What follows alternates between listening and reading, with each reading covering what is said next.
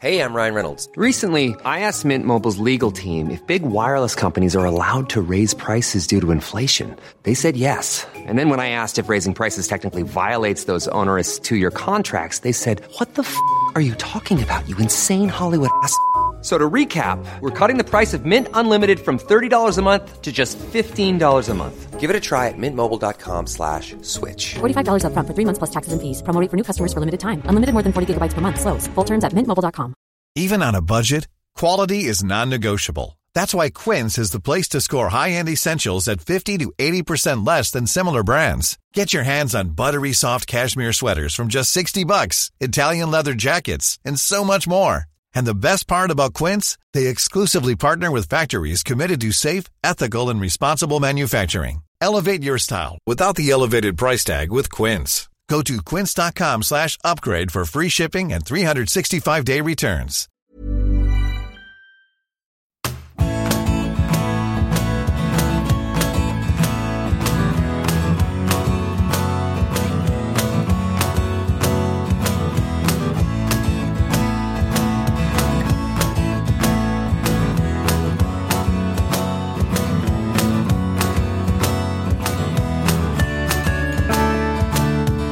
Welcome to the Big Interview World Cup Q&A show. I'm Martin Gregg and with me today are Graham Hunter, host of the Big Interview, and our guest for these shows, La Liga TV's Pete Jenson. We have questions, as always, from our socios who support this podcast at patreon.com forward slash Graham Hunter. We want to welcome a few new socios this month, Neil Dunworth, David Beavers and Ian Barry. This episode goes out to you guys. Thanks for signing up. And our first questions are from two socios. First one, socio Richard Cook. He says, Thank you for all the wonderful content during a fabulous World Cup. I wanted to know about the pressure Messi and Argentina squad collectively had to deal with. Losing that opening game, brackets, just like Spain in 2010, close brackets, and carrying that burden through a good run of fixtures. Do you think the fact they could have been out on match day two fed the desire? I'd be interested in your thoughts and comparisons between the two runs, 2010 for Spain and this year for Argentina. And before you answer that, we've got socio Diana Yao, who says, I was actually on a cruise holiday with my family, and many on board were watching Argentina's defeat to Saudi Arabia at the group stages and cheered at the result. Few would have expected Argentina to come out as World Cup champions at that point. Even in hindsight, did you expect Argentina to bounce back and win it all? And we'll just tie all this up with Fawaz on Twitter, who says, Did the tournament's eventual outcome seem inevitable at any point? So, Graham, I want to start with you because I was watching the excellent BBC documentary How to Win the World Cup yesterday. There's a good 20 minutes which focuses on um, the rise of Spain, culminating obviously in the 2010 World Cup win. Um, and it showed footage of that Switzerland game. I think the exact scene was um, Lichtsteiner ploughing through Iniesta uh, in that game. And it's funny because my mind did go back to that game when Argentina lost to Saudi Arabia. Just, you know, obviously Argentina had had this fabulous unbeaten run. And it did come into my mind is this just an aberration? And can they do a, a Spain 2010? Did your mind go there after that first defeat? Uh, first of all, good morning, hello, good evening to uh, Richard and Diana and Fawaz. Uh, thank you very much for, for contributing. Thanks for, for sharing your questions. I, will tell you, I, I, I, won't take a side angle to this, but I was working on. Um, all of you probably know by now, particularly if you're listening to the World Cup podcasts, that um, Spain at this World Cup and Argentina were wholly adjacent in terms of Qatar University um, accommodation. Um, uh, Spain were in the women's quarters, Argentina were in the men's quarters. Make of that precisely what you wish. They were on adjacent training pitches. It really is an enormous complex.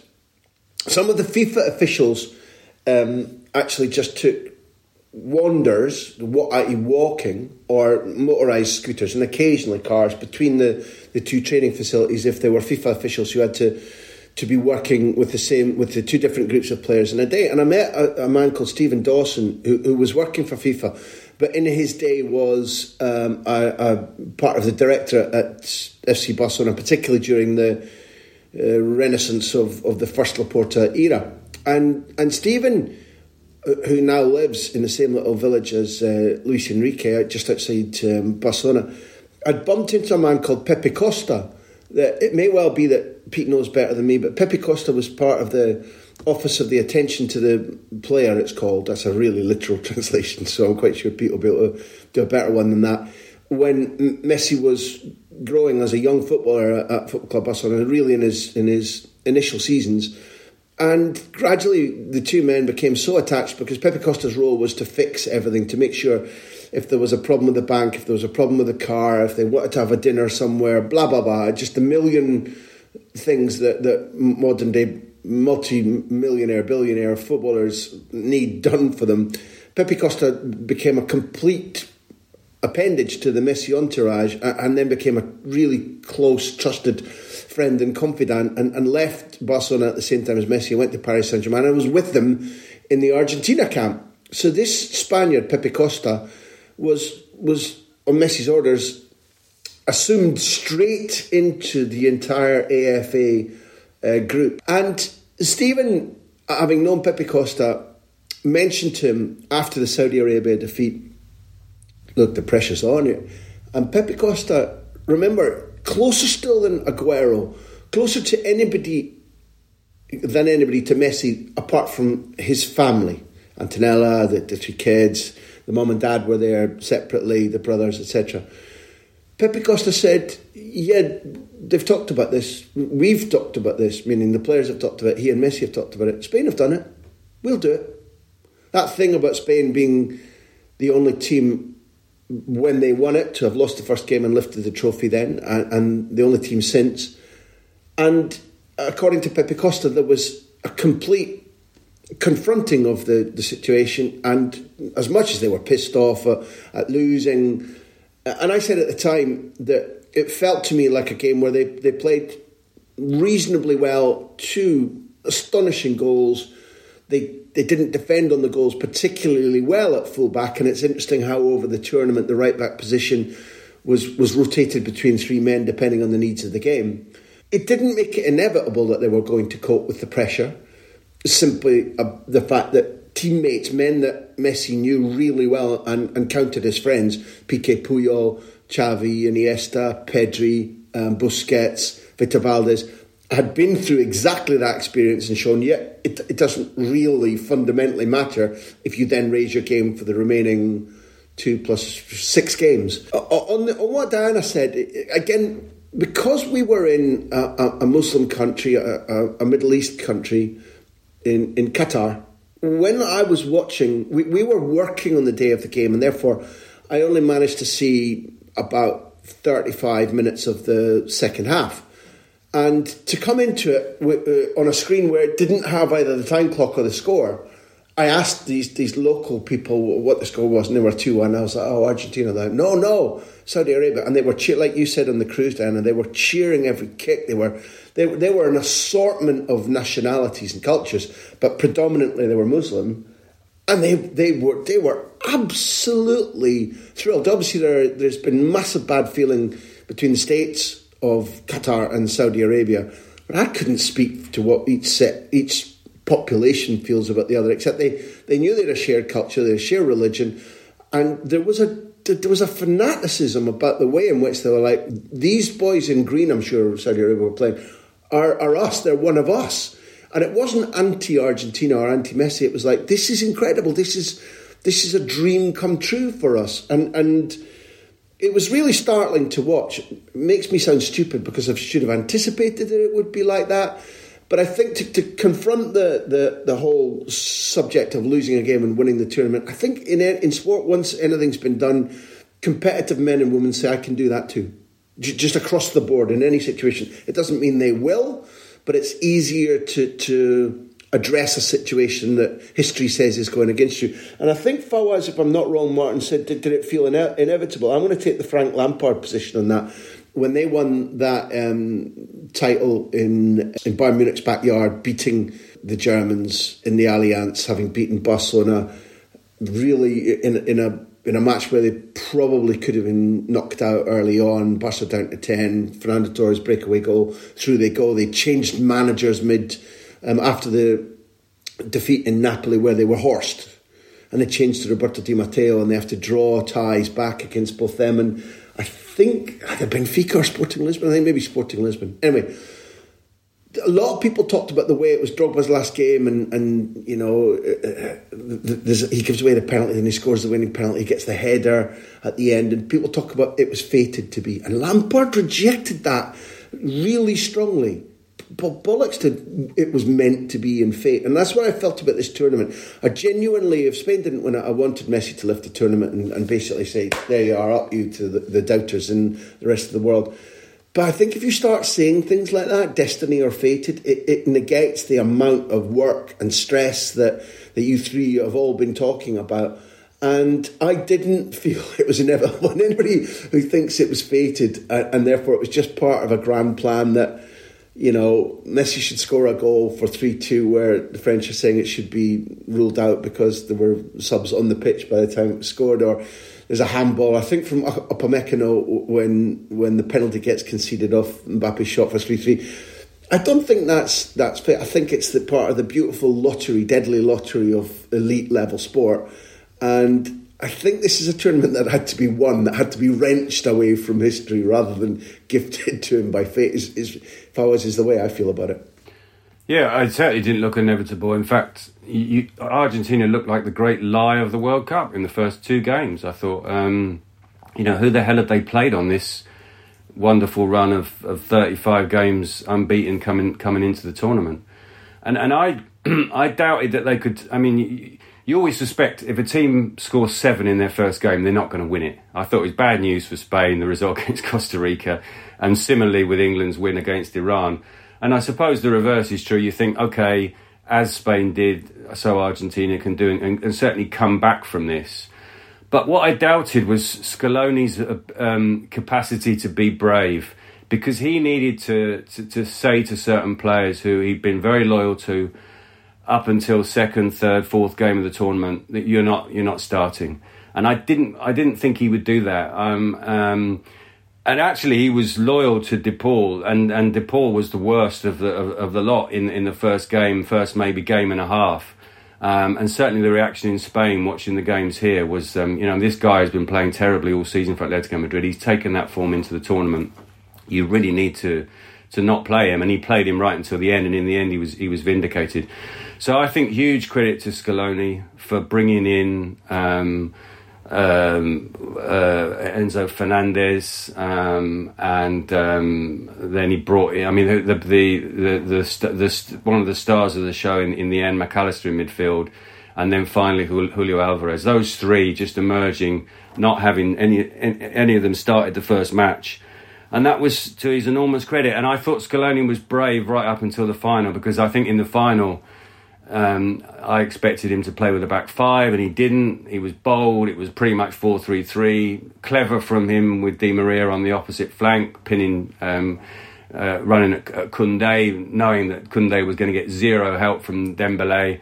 I, I, thought he was brilliant, Scaloni, throughout the entire tournament. Um, I, I, I wondered what the hell he was doing in the final when he took so long to make the changes because it, it seemed obvious to all of us watching that Argentina were dead on their feet and France weren't. Um, but I thought his bravery was the reason why they were able to turn around that you know that awful start and, and, and to get to the final. But have you ever known a team have to suffer so much to win a World Cup? I mean, Graham would know in terms of the in terms of comparing it to Spain in 2010. Graham would know better than me. But I don't have the memory that Spain suffered as much. Argentina suffered in almost every game. In Austra- against Australia, they they suffered. Against Holland, they suffered. And, you know, Messi coming into the tournament, he's never won a World Cup. He had to win it three times. You know, they win it. They're, they're, they're 2 0 up. There's a, there's, a, there's an image of him looking up at the, what, what presumably was the scoreboard. Um, uh, sorry, what presumably was the, the, stadium clock. I mean, presumably there is a stadium clock at the Lusail Stadium. Um, and he glances up at it when it's 2 0, um, you know, thinking, okay, 10 minutes of doing it. And, and, and then France level. And then he wins it again, and, and we all think, oh, this is just incredible. You know, Lionel Messi scores the winning goal a few minutes from time uh, in extra t- uh, time of the final, and and then they, you know, France equalise again, and then he has to win it for a third time in the penalty shootout. So no team, I think, ever has suffered more um, to to win the trophy, and um, and just going back to that documentary, that the the, the BBC documentary that you mentioned I'm pretty sure, and Graham will correct me, but I'm pretty sure Graham was down to interview Iniesta for that documentary, um, and he, he couldn't do it, and he very generously passed it on to me, and I and I did the, the Iniesta interview, asking the questions for the BBC. Um, and obviously, the main question was, you know, how, what do you need to win a World Cup? What's the secret recipe? And and what Iniesta didn't say was, you know, you need defenders who will get every single challenge right. You need a goalkeeper who's a, who's an absolute giant and then grows another few inches in the penalty shootouts. You need three players who don't even start the first game to emerge and become stars of the tournament. You need your talisman to have his greatest tournament ever at the age of 35. You need the talisman's, talisman's best friend who's only a year younger to have his greatest tournament, even though he's, you know, he's injured most of the time. He can only play an hour of the final. You, they, they had to draw on so many different resources to win it. Um, and you know, it's it's it's to their huge credit that, that, they were able to do that. I think we'll follow on from from that question because Pete, you mentioned the um, Argentina subs or lack of subs in the final, and that is the focus of a couple of questions actually. Um, first from socio Tom Lee what on earth was wrong with France in the final? It was almost had shades of Ronaldo 98, the mystery bug that seemed to have left their players listless and lifeless, only for them to burst into life when it was almost too late. What an odd display for an hour. What peculiar but almost inspired first half subs. What a superhuman display from Mbappe. What a final second spurning of a World Cup winning one on one opportunity. Bizarre. And then Stephen Headley on Twitter says, Do you think that Deschamps should have made his first two substitutions earlier? Um, and then just to follow on to that as well, Claire W on Twitter, should Scaloni have made subs earlier? Uh, it seemed like Argentina were tiring and he only made one sub in regulation. Maybe the late drama could have been avoided with fresher legs. So yeah, the whole question of of the subs, um, Pete, maybe you want to take on the uh, and flesh out the, the, the, Argentina one, whether they could have actually um, freshened things up and avoided the, the, the madness. Yeah, I mean, I, I, I thought, I, I wondered if he'd frozen. You know, like even the greatest managers at times, they just freeze in the moment and, and the brain stops, you know, the, the cogs stop turning. And he's got this amazing technical team, hasn't he, behind him? I think Graham has mentioned it before with, with Walter the Wall, Samuel, Samuel and, and um, Ayala and Aimar. I mean, those those those four would would have got in the Qatar team now, you know, let alone be the be the be the uh, Argentina Argentina's technical team. Um, and you know why was no one jumping out from the bench and, and, and, and urging him to make the changes? And, and in the end, he finally Lautaro comes on and, and Lautaro does enough. I think we're going to talk about a bit later about him a bit later, aren't we? And he kind of does enough to make an impact, albeit with the shot that's saved and Messi turns it in. Um, in terms of, um, uh, France, their peculiar first half performance, I mean, we'll we, we'll eventually find out, won't we, if if, if there was some sort of uh, uh, you know the extent to which they weren't physically right. I mean, the, the story I'm sure will emerge, and and and Griezmann in particular, who had been so brilliant throughout every round, just seemed to be to, to be anonymous um, in that first half. But I don't think you can underestimate how uh, how Argentina got it right in terms of team selection. Going back to the point I made with the first question, I think most people expected um, Scaloni to be a little bit cautious, to play five at the back, to not risk Di Maria, who clearly wasn't properly fit. Um, you know, to play the extra centre back, and, and and maybe that to a certain extent is what Dish, what Deschamps was expecting. Um, and they didn't do that. They were very much on the front foot. You know, the decision to play Di Maria and to play him on the other side caught France out. I thought. And, and France, there was always a potential weakness with the French midfield because um, as good as as good as a tournament he, he had, Griezmann, um, him, Rabiot, and uh, Tchouaméni. I mean, Tchouaméni was quite exposed a, a, lot of the time in the in the earlier games, and it didn't matter because of, of, the quality of the opposition. I think England going into their game with France were, were very hopeful that they would overwhelm France in midfield because that midfield three was never going to get a lot of support um, from from Mbappe, who who, who I think thinks that he doesn't have to run, and, and Dembele, who's deluded and thinks the same thing. Um, so you know, I thought they were they were completely swamped in, in midfield in the first half, and um, uh, and in the end they responded, and, and they were they were very strong off the bench, and they were they were stronger in, in extra time, and, and yeah, that was the moment when I just wondered what exactly Scaloni was was waiting for. Yeah, it's it's it's a fascinating point. Thank you to everybody who's all of you that sent in those questions. And I, I'm chastising myself because when a team loses and you can post analyze it like a Monday morning quarterback, it's all so much easier. But when they win and you've still got quibbles, uh, uh, to, to quote Blackadder, uh, no, that was Wibble, um, you, you think to yourself, well, careful now because was Scaloni thinking, no, these guys are the ones I've trusted, they'll see it out, it, it, it's okay, they'll handle it, to back him up a little bit, you know, when we all now retrospectively think, well, Argentina were really tiring, they, they were the one that really managed to, to, to react best to going into extra time and, and get the, the goal to poke from ahead again.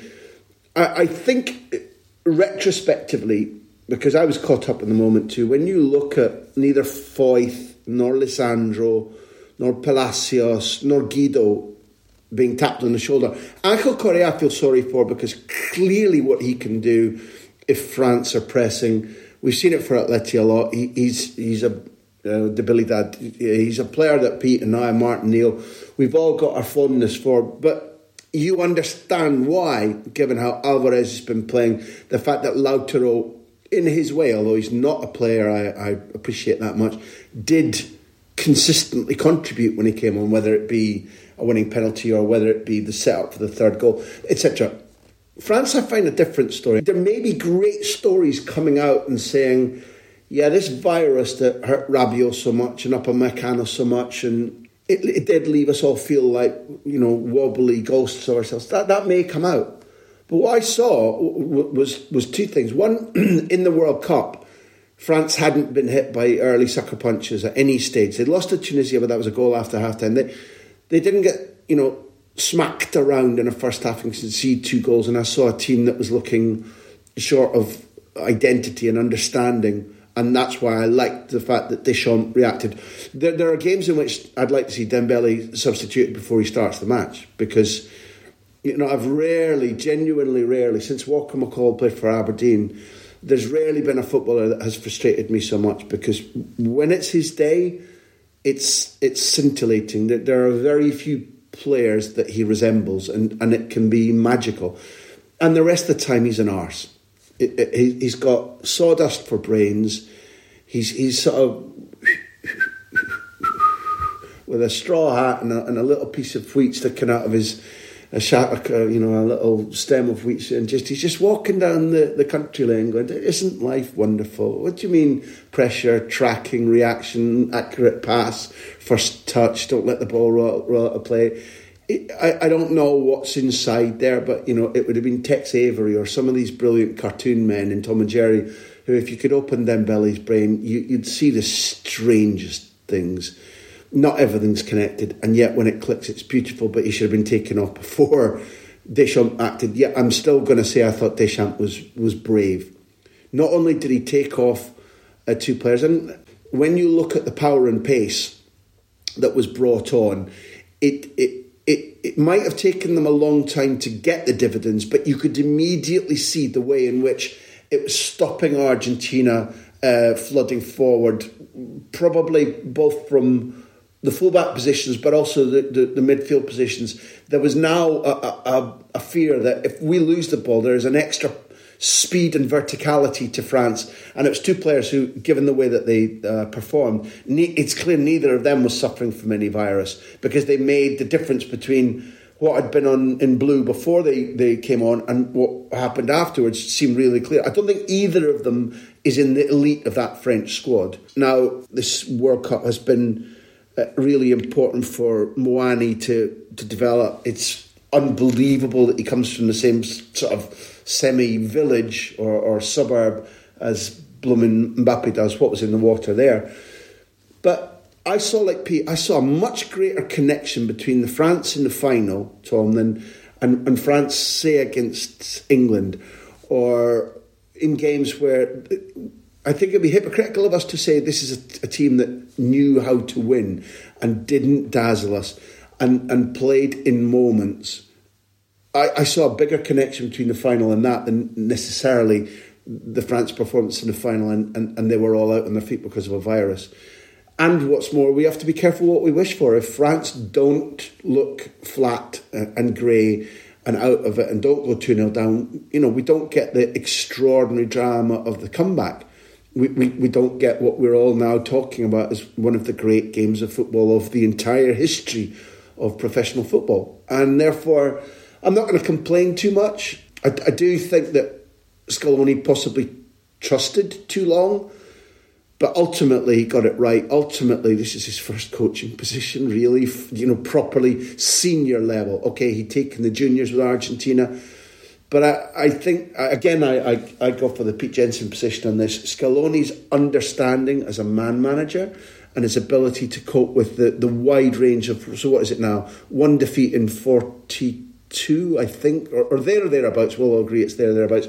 His understanding of how to cope with different types of competition, different climates, different pitches, evolving squads has been little short of exemplary. It, it, doesn't necessarily mean that he's going to prove to be one of the geniuses of all time, because I think across what we've read of him and what we've seen of him, he's he's a guy who takes a fairly you know meat and two veg approach to. If things are in front of me and, and look obvious, I'm not going to overcomplicate it, and there's a beauty in that there, there's a great, I mean, of all the, the footage and the great, the great pictures and the great videos that, that have emerged from the final. I don't know if you two have seen the um, the Scaloni on the bench when when they win it. I mean, well, he's not on the bench; he's on the touchline. Montiel's penalty goes in, and he just, he just, he's, he's in a day, he's, he's, he's, he's in a trance, and he just goes back and he sits on the bench, and all around him is chaos and celebrations, um, and he's very expressionless um, and something provokes the tears, doesn't it? I think it's Paredes. I think Paredes comes across to him and embraces him, and then he just he just goes. He just goes at all levels and, and starts to cry. And it's yeah. In fairness, Pete, I, I think he starts crying because he, as Paredes is running towards him, he thinks fuck it, he's going to punch, punch, me or kick the ball at me or something like that. And when, when, he when he gives him a great big clasping hug, th- he, I think he's going to thank the Lord for that. I thought I was dead there. Yeah, all front. Okay, it's time for a break. We'll be back in a moment with a couple more questions to complete part one of this month's World Cup Q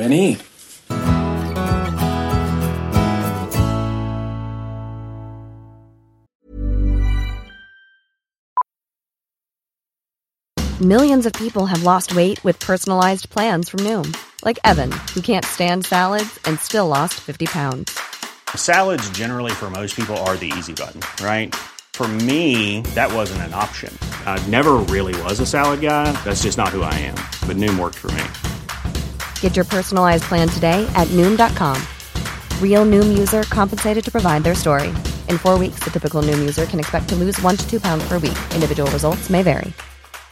Ready to pop the question? The jewelers at BlueNile.com have got sparkle down to a science with beautiful lab grown diamonds worthy of your most brilliant moments. Their lab grown diamonds are independently graded and guaranteed identical to natural diamonds, and they're ready to ship to your door. Go to Bluenile.com and use promo code LISTEN to get $50 off your purchase of $500 or more. That's code LISTEN at Bluenile.com for $50 off. Bluenile.com code LISTEN. Treat mom to healthy, glowing skin with Osea's limited edition skincare sets. Osea has been making clean, seaweed infused products for nearly 30 years. Their Golden Glow body set includes three clinically proven bestsellers for smooth, glowing skin, while the Glow and Go facial set provides spa level results at home. Both sets come in giftable boxes with savings up to $48 and free shipping for a limited time. For 10% off your first order site wide, go to OSEAMalibu.com and use code MOM.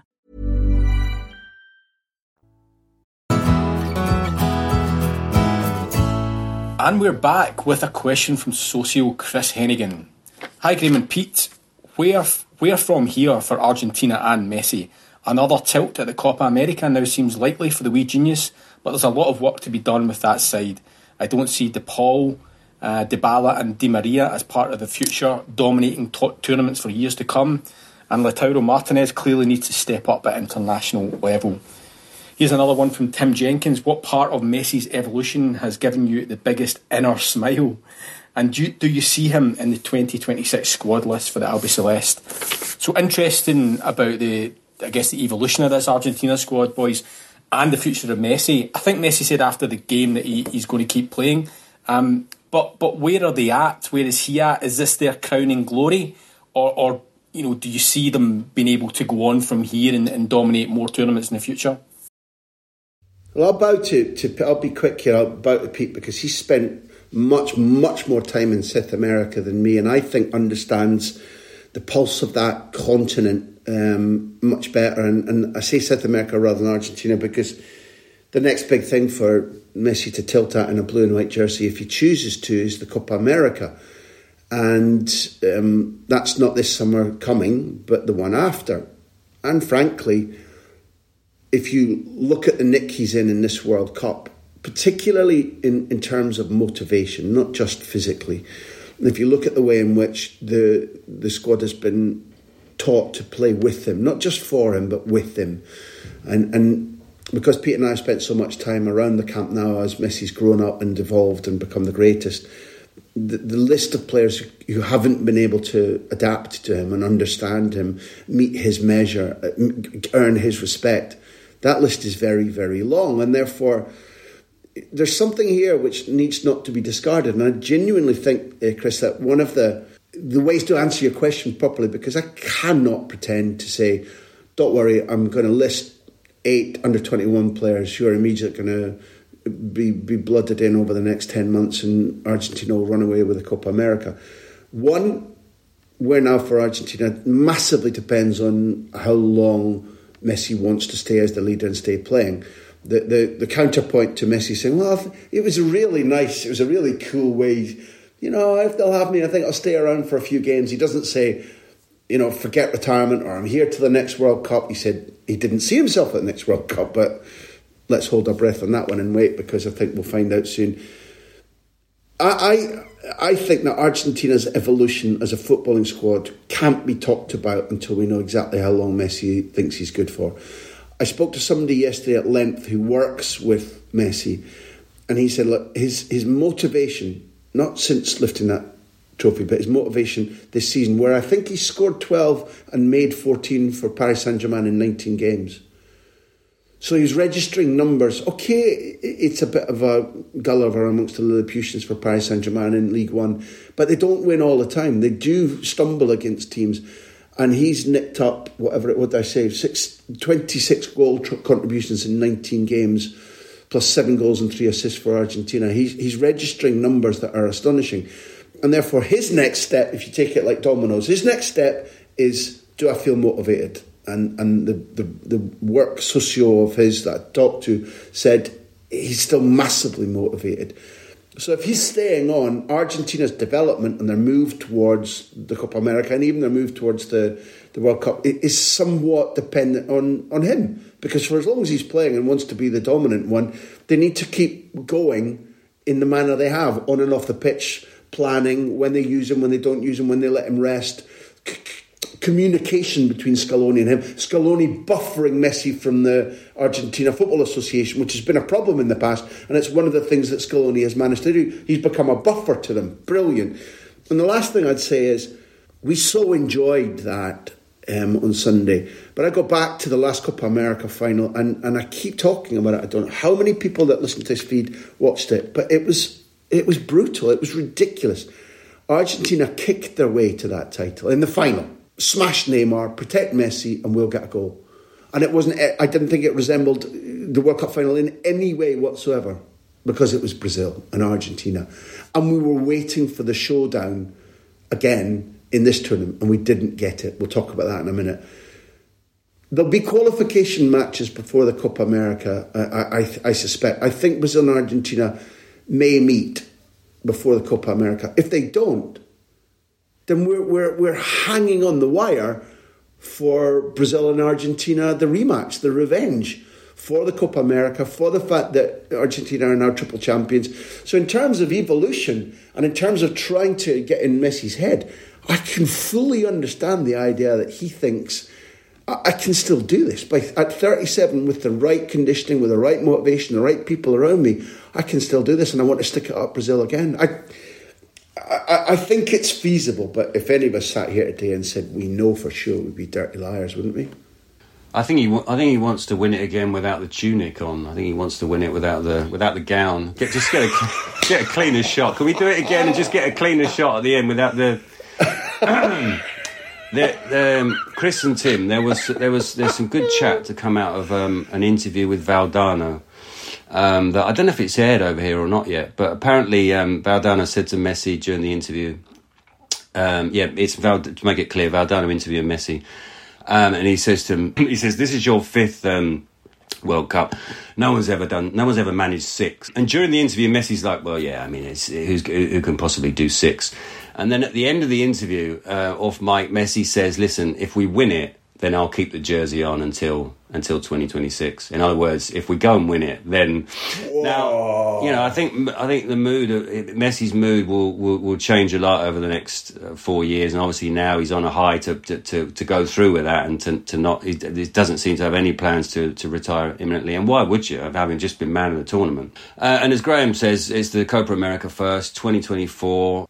I mean, the, the temptation for us as kind of you know commentators of the sport is to say no just drop the mic just walk off the stage that's it i mean you, especially if at the end of the season he wins the champions league again with, with psg um, but if you're in Messi's shoes, why would you do that? Why would you walk away when, when clearly you, you, you still can do it? And and you, and and any doubts over his his physical shape. I mean, what he does to, to poor old Gvardiol in the in the game against Croatia, you know, the best defender, one of the best central defenders in the tournament.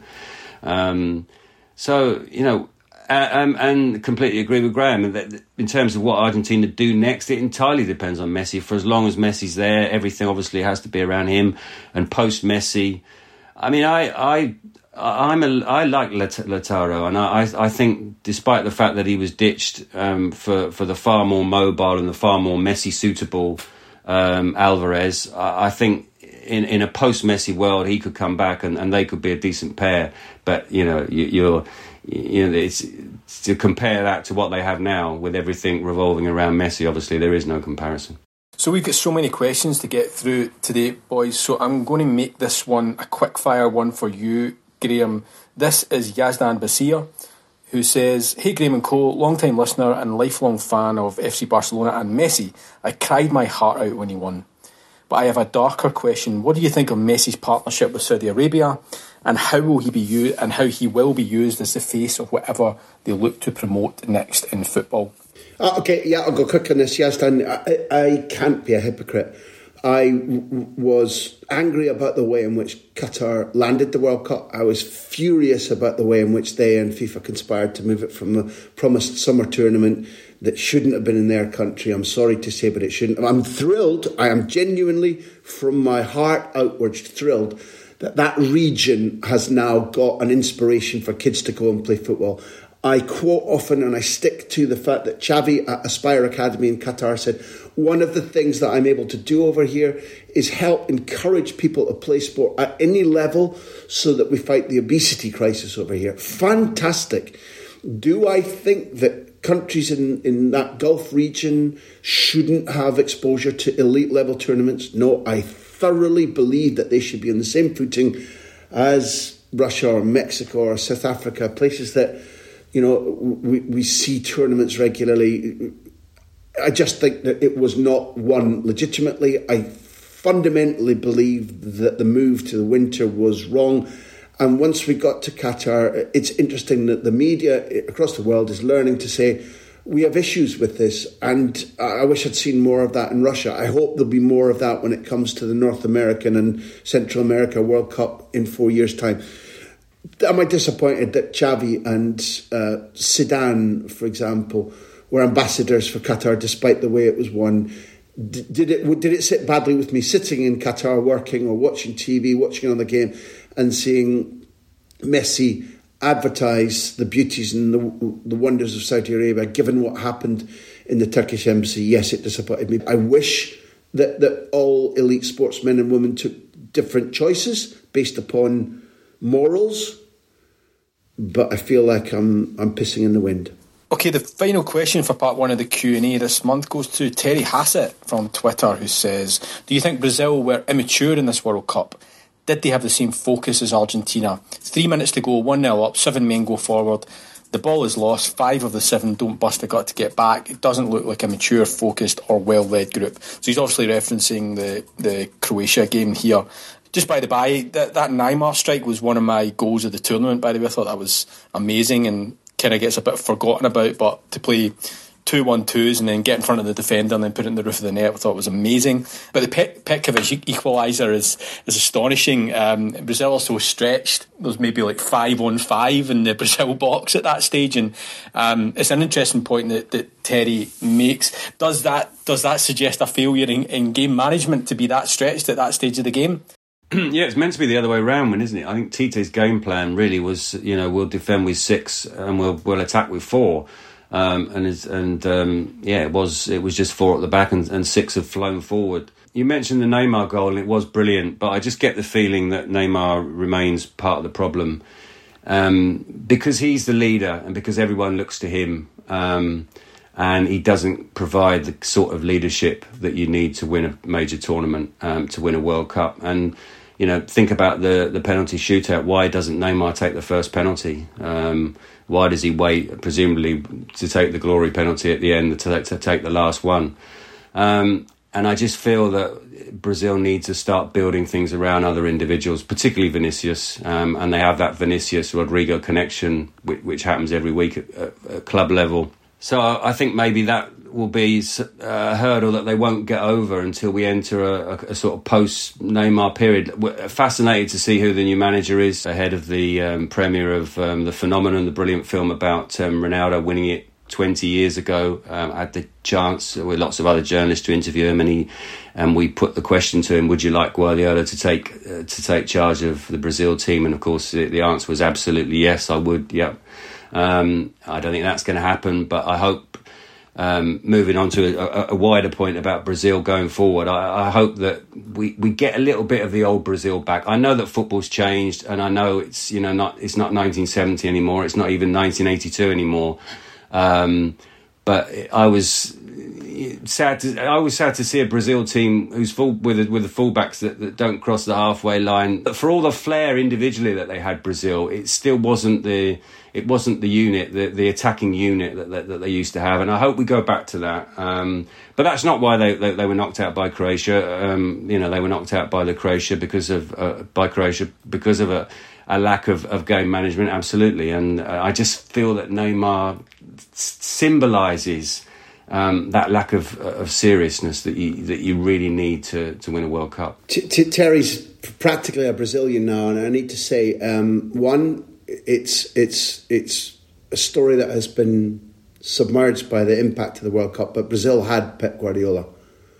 He was so so close to doing that deal and taking over until City persuaded him. That was going to be and, and will in the future still be. I think we'll have Pep Guardiola managing Brazil at some stage. But that deal after Tite resigned was practically uh, done. It now isn't. it's water under the bridge. It accounts for why Ronaldo Nazario said the manager we've we've got coming in plays beautiful football, lovely football. That was so close to being done. Terry, I don't think there's any question about the naivety you talk about, but we, some of us, not you, we, we can't have our cake and eat it. The people still eulogise that 82 side. I was at that tournament and everybody you know, adored the way they played until they got unpicked by Italy in, in Espanyol's old stadium, Can Rabia. And yet, it, you know, it's the subject of all lilting Celtic ballads and poetry, isn't it? What might have been. We love what might have been. And Brazil in this tournament tried to play the same football as 1970, tried to play the same football as, as 1982. And if we just crap on that outright, then I think we're doing them a disfavour. But uh, my impression, and this is now opinion, not not factual analysis, not based on superior knowledge.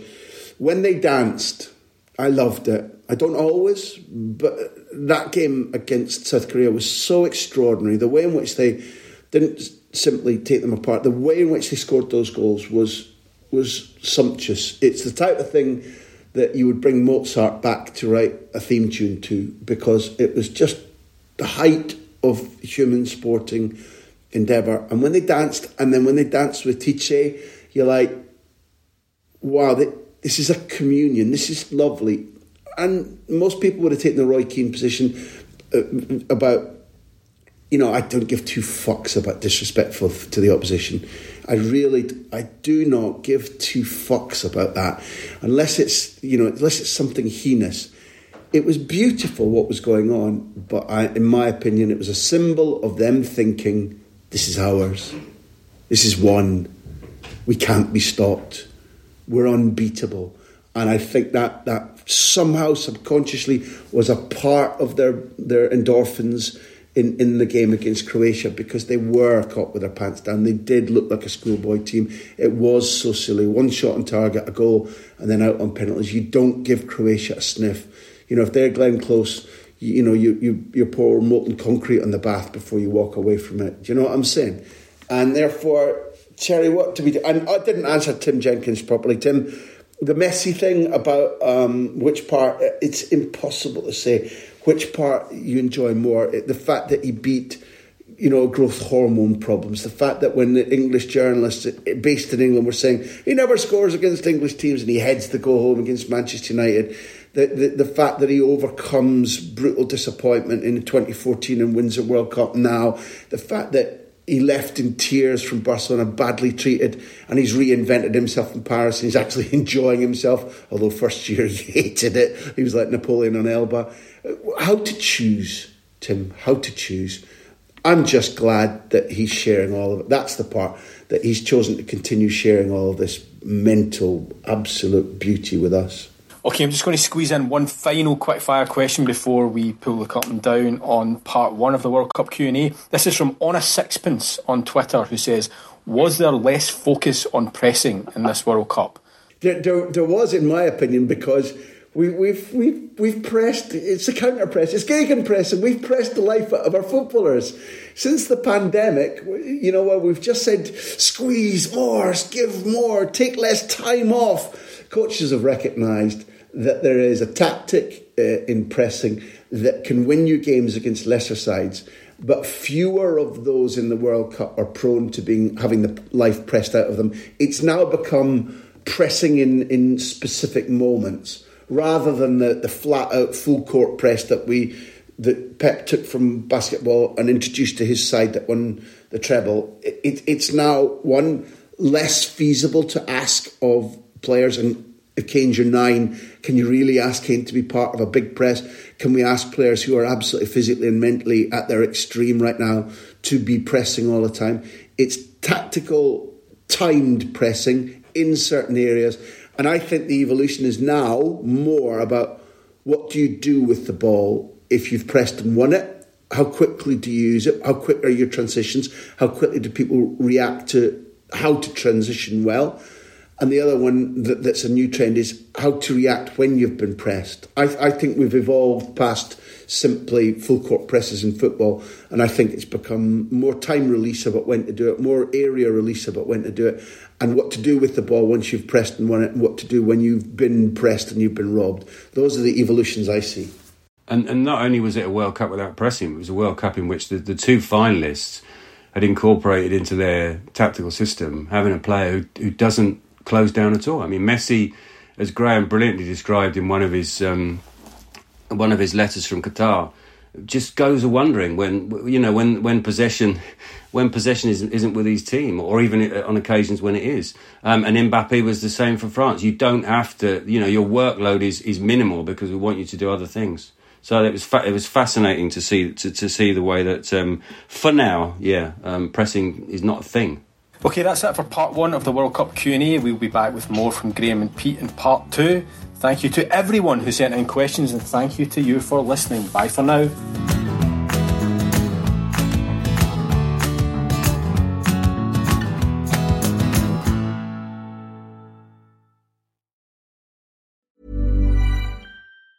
Hey, it's Danny Pellegrino from Everything Iconic. Ready to upgrade your style game without blowing your budget? Check out Quince. They've got all the good stuff, shirts and polos, activewear and fine leather goods, all at 50 to 80% less than other high-end brands. And the best part? They're all about safe, ethical and responsible manufacturing. Get that luxury vibe without the luxury price tag. Hit up quince.com slash upgrade for free shipping and 365 day returns on your next order. That's quince.com slash upgrade. Hi, I'm Daniel, founder of Pretty Litter. Cats and cat owners deserve better than any old fashioned litter. That's why I teamed up with scientists and veterinarians to create Pretty Litter. Its innovative crystal formula has superior odor control and weighs up to 80% less than clay litter.